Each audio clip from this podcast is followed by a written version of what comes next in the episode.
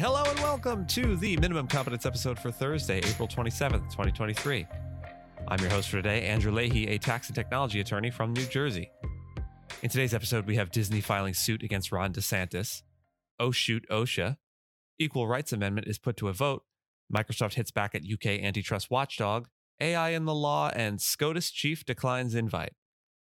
Let's decline an invitation to not check out today's legal news as we check out today's legal news. Disney has filed a lawsuit against Florida Governor Ron DeSantis, alleging that he has been using the government's power to damage the company amid a prolonged dispute over a contentious classroom bill. The complaint claims that DeSantis orchestrated a campaign to penalize Disney, which now threatens the corporation's business. This escalates the lengthy fight between DeSantis, who is expected to be a top Republican contender in the 2024 presidential race, and Disney, one of Florida's biggest employers. Disney opposed a Florida bill that restricted classroom discussion of sexual orientation or gender identity, and DeSantis and his allies subsequently aimed at the specific tax district that has allowed Disney to largely govern its Florida operations since the 1960s. On the same day, the Board of Supervisors, which DeSantis picked to assume control over Disney's Orlando area parks, filed the lawsuit, it moved to overturn a development agreement that it claims Disney made to thwart its authority. The suit claims that this action was the newest strike and that the development contracts laid the foundation for billions of Disney's investment dollars and thousands of jobs. Disney is asking the court to declare the legislative move illegal and unenforceable. DeSantis' office responded by suggesting that the fight was about Disney's unique tax and governance privileges, not political retribution. For more on the DeSantis Disney debacle, check out the soon to be recorded latest episode of Esquiring Minds. My co host, Jacob Schumer, is the expert on the subject and will be delving into all things Disney when we record this evening. The episode should be up late tonight or early tomorrow morning. A hearing in the U.S. Court of Appeals for the Sixth Circuit could determine the legality of hundreds of OSHA workplace safety requirements.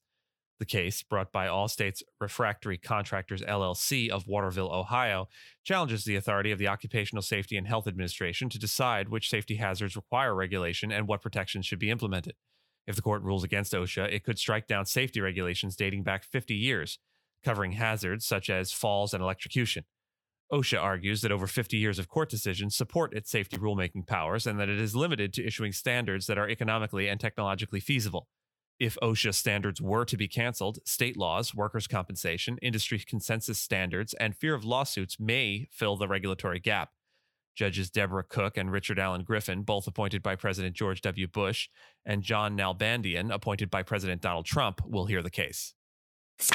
The U.S. Senate is set to vote on Thursday on a measure that could allow the Equal Rights Amendment, or ERA, to be added to the Constitution, but it is likely to fail due to Republican opposition. The amendment, first proposed in 1923 and passed by Congress in 1972, would entitle women to equal pay and secure their rights in legal matters. Virginia became the 38th state to adopt the amendment in 2020, and a resolution now before the Senate would remove the deadline so that the amendment could go into effect. Proponents argue that the ERA is crucial at a time when women's rights are under threat, while opponents claim that it could lead to making abortion rights constitutional and force women into military service. Regardless of the vote outcome, the ERA will face legal challenges as some states that initially ratified it later rejected it, which is a perfect microcosm of the current state of toxic political discourse. Microsoft's president, Brad Smith, criticized the UK's Competition and Markets Authority, or CMA, for blocking its acquisition of Activision Blizzard, saying it had shaken confidence in Britain as a destination for tech businesses. The CMA, which operates independently from the government, blocked the deal on Wednesday, saying it could hit competition in the nascent cloud gaming market. Smith said the decision sent the wrong message to the global tech industry about the UK, and that if the government wants to bring in investment and create jobs, it needs to look hard at the role of the CMA, the regulatory structure in the UK, this transaction, and the message that the UK has just said to the world. However, a spokesman for the UK Prime Minister, Rishi Sunak, said Smith's comments were not borne out by the facts. Microsoft said it would appeal the decision with aggressive support from Activision. Appeals against CMA rulings are heard by the Competition Appeals Tribunal. Legal AI startup Harvey has raised $21 million in fresh investor cash led by Sequoia Capital in a Series A fundraising round. Harvey, built on OpenAI's GPT 4, builds custom large language models for law firms. Several major firms have signed deals to adopt new AI products, such as Casetext AI legal assistant product, CoCounsel, which uses GPT 4 to speed up legal research, contract analysis, and document review. But even early adopters of AI are cautious and highlight the need for testing and guardrails to protect confidential client data and avoid errors.